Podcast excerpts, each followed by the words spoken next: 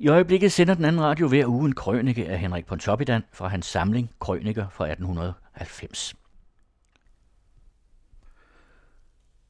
En skyfri sommermorgen blev to mænd færget over en bred og spejlklar fjord. Den ene var en høj, krumbøjet olding af der værdigt udseende, med et langt gullig hvidt skæg, der i enderne var næsten grønt af elle. Han sad med de knoklede hænder på håndtaget af en stav og stirrede frem for sig under de buskede bryn med et stort, uudgrundeligt blik. Den anden var både yngre og meget mindre af vækst, havde et pluskæbet, rødsprængt ansigt med to totter sort kindskæg under ørerne og store, mørkeblå, velvede briller for øjnene. Begge var de fattigt klædt i gamle sorte klæder, havde bredskyggede hatte på hovedet og en voksdus rensel over ryggen. Det var vor herre og Sankt Peter. Færgemanden, en bjørnebred rødskægget fjordfisker, stod oprejst i bagstavnen af båden, som han førte frem gennem det blanke vand ved hjælp af en vrikkeåre, mens han med et smil betragtede de to løjerligt udseende fremmede. Fanden, om jeg kan få i mit hoved, hvad I ved derovre for, gode mænd, genoptog han en nylig afbrudt samtale. Som jeg siger jer, der er ikke andet end forbandet død og djævelskab derovre. Der er ikke faldet så meget som en tårer regn i fem guds måneder, så I kan da begribe, hvad for en elendighed I kommer over til. Om I derfor vil lyde mit råd, så vil en hellere næsen en anden vej. For ellers kommer I kaske til at ligge med den i vejret, før I får læst over på jeres fadervor. De kreperer derovre som fluer i frost, og ikke er der så meget som skillingskringle at få i hele sovnen. Ja, så passer det just for os at komme derover, svarede Sankt Peter. Han sad med hænderne på knæene og vuggede sig frem og tilbage, mens han kiggede på skøns over brillerne. Yes, så trænger jo de ulykkelige mere end ellers til Guds ords trøst. Hvad fanden med Guds ord, gode mand. Dem bliver de godt folk sgu ikke fede af. Næ, hvor herre skal bare give dem en god blød regn. Så kan han pindød spare sig sin trøst. Nu taler du jo bespotligt, sagde Sankt Peter strengt. Han havde hørt sin herre sukke dybt ved fiskerens ord.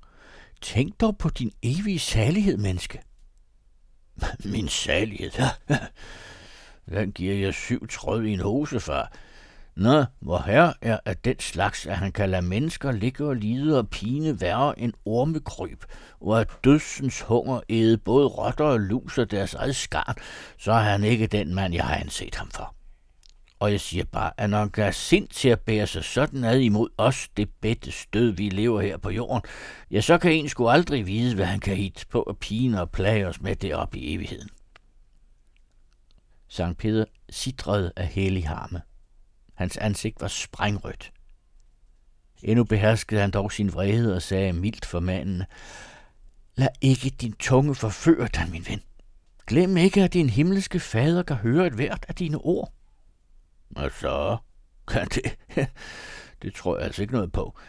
Jeg tænker nu, at vor herre må være mere døv end min gamle spindemoster, siden han ikke hører alle de jammerskrig og bønder, der sendes op til ham i disse dage. For havde han bare så meget hjerte i livet som sild, så skulle han vel ynkes over al den elendighed, han har lavet sammen her på jorden. Formastelig, råbte nu Sankt Peter og ville springe op, men vor herre lagde hånden på hans arm og mumlede sagt modigt. Stille, Peter. Så sank han atter tilbage på toften og begyndte at bede sagte. Lidt efter nåede båden fjordbredden, og de to vandringsmænd steg land. Hvor herre og Sankt Peter fulgte en sti, der drog sig tværs igennem landet, og de var ikke kommet mange skridt frem, før de rundt om sig så de uhyggelige spor af tørkens og hungerstødens ødelæggelser. På de nøgne marker var der ikke levnet et strå. Det så ud, som om ildsluger var gået hen over dem. Over den lerfede muld lå et tørt rødbrunt støvlag, der ved det mindste vindpust satte sig i virvlende bevægelse og fyldte luften med et askeagtigt støv. Det hele land var som indhyllet i en brandrød tåge, hvor igennem solen skimtedes som en blodrød måneskive. Spredt omkring på markerne lå stinkende ådsler af styrtede kreaturer. Nogle var allerede halvt sammenfaldende skeletter, bleget af solen. Andre lå med fire stive ben i vejret, opsvulmet mave og dødninge grinende mund. Ovenover den flakkede flokke af store og tavse fugle med forpjuskede fjer og matte vingeslag. Der hørtes ingen lyd. Det var som om jorden strakte sig i den sidste stumme dødskrampe. Fra en afbladet skov slæbte en rev sig frem på buen med tungen hængende som et stykke bleg tarm ud af den ene mundvig. Tre skridt krøb den frem. Så vaklede den og faldt. Krøb er der tre skridt, vaklede og faldt. Efter en tids forløb nåede de to vandringsmænd en landsby, hvis stråtage var blevet ganske hvide af solbranden, og hvis gadekær var udtørret, så bundens stive ler havde slået dybe gabende revner. Har mødt dem et endnu frygteligere syn. Mange af hytterne stod tomme, og gennem døre og vinduer bredte der sig en forfærdelig stank af de ubegravede lig, der lå derinde og rødnede op i sengene. Fra andre huse lød hjerteskærende jammerskrig, stønnen og hulken. Et sted lå en familie midt på gaden og strakte de matte hænder mod himlen, anråbende om barmhjertighed. Det var halvnøgne, mørkebrune menneskeskeletter, bedækket med sår og skarn. En mor med et døende barn ved det hentørrede bryst, et par olding og en ung pige, hvis hovedhår tørken ganske havde afsvedet. Da Sankt Peter så denne elendighed og hørte disse tryllende bønder, smeltede hans hjerte, og han vendte sig imod sin herre og sagde, kære mester, vend din vrede fra disse ulykkelige, hør hvor de angrer og beder. Men vor herre stirrede frem for sig med sit store, udgrundelige blik. Det var, som hørte han ikke Sankt Peters ord, og de vandrede videre mellem uddøde huse og halvt fortærede menneskeådsler. Efter nogen vandring kom de op til kirken, der lå lidt uden for byen, og hvis malmklokker i de sidste måneder havde kimet dag og nat for at påkalde herrens nåde.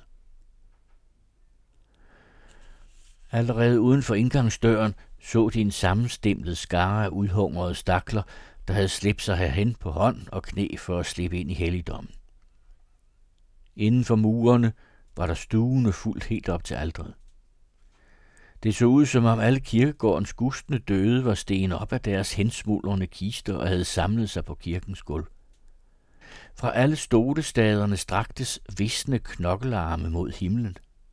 Luften under velvingerne genlød af de ulykkeliges anråbelse og var mættet af stanken af deres urenhed og sår.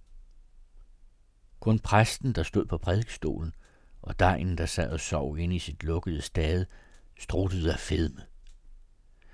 Ti til kirken havde alle bragt deres sidste kande most og offret deres sidste simle for at formidle Gud og bortvende hans vrede.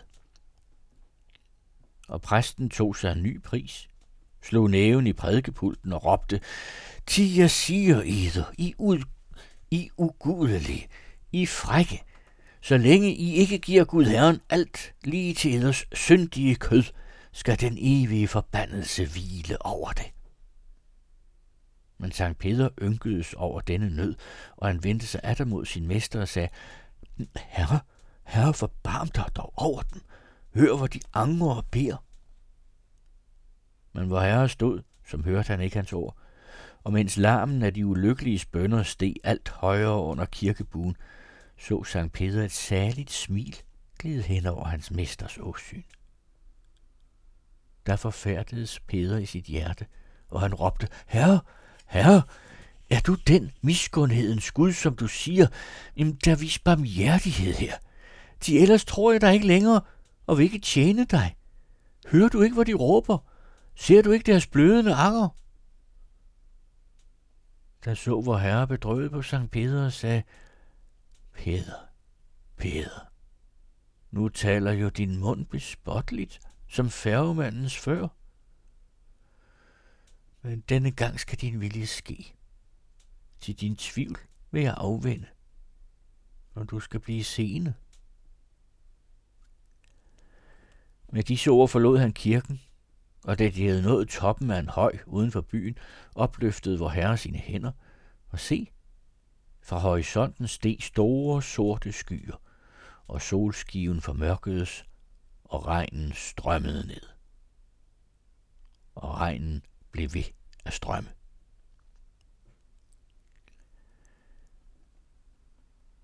I fire uger strømmede regnen ned over det udtørrede land. Der begyndte det at grønnes ned langs med moserne. Bække og åer gav sig til at svulme, og skoven skød knopper.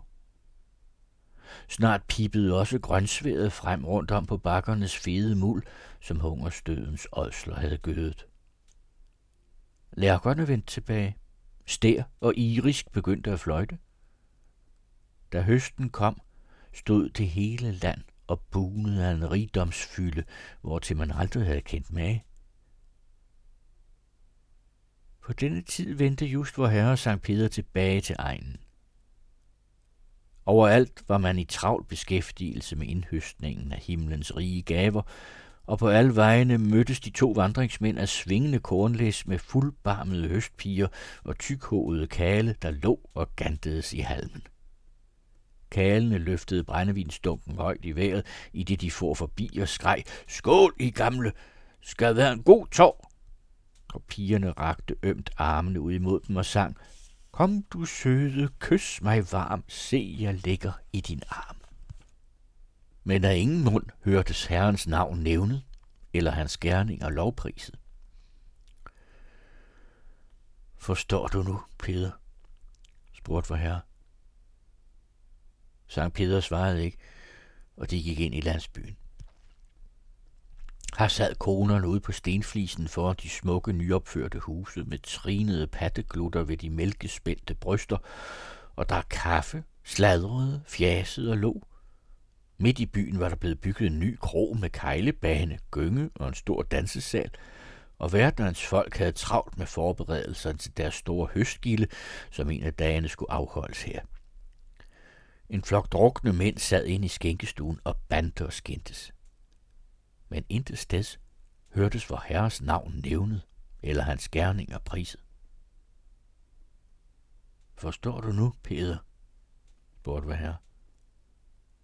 Ja, viskede Sankt Peter og så mod jorden. Til sidst kom de op til kirken, hvor malmklokkerne netop kaldte menigheden sammen til andagt og Guds lovsyngelse men kun et par frugtsommelige koner og en krøbling sad og halvsov inde i stolestaderne, og præsten, der stod på prædikestolen, og degnen, der sad og nikkede sørmodigt inde i sin lukkede stol, så begge helt spøgelsesagtige ud i deres gustne magerhed. Og præsten foldede sine hænder og sukkede ud i den tomme kirke. Til jeg siger, eder kære venner, åh mine kære venner, Herren forlanger intet, slet intet af eder, blot I ikke vil glemme ham, blot I vil huske på, at han er eders eget gode himmelske fader. Da de to vandringsmænd var kommet ud af kirken, sagde vor herre, Nå, nu, Peder. Da sang Sankt Peter hulkende til sin mesters fødder. Herre, herre, tilgiv mig. Vi fortsætter i de kommende 10 uger med flere fortællinger fra Henrik Pontoppidans bog Krøniker, der udkom i 1890. Og det er mig, Carsten Farag, der læser.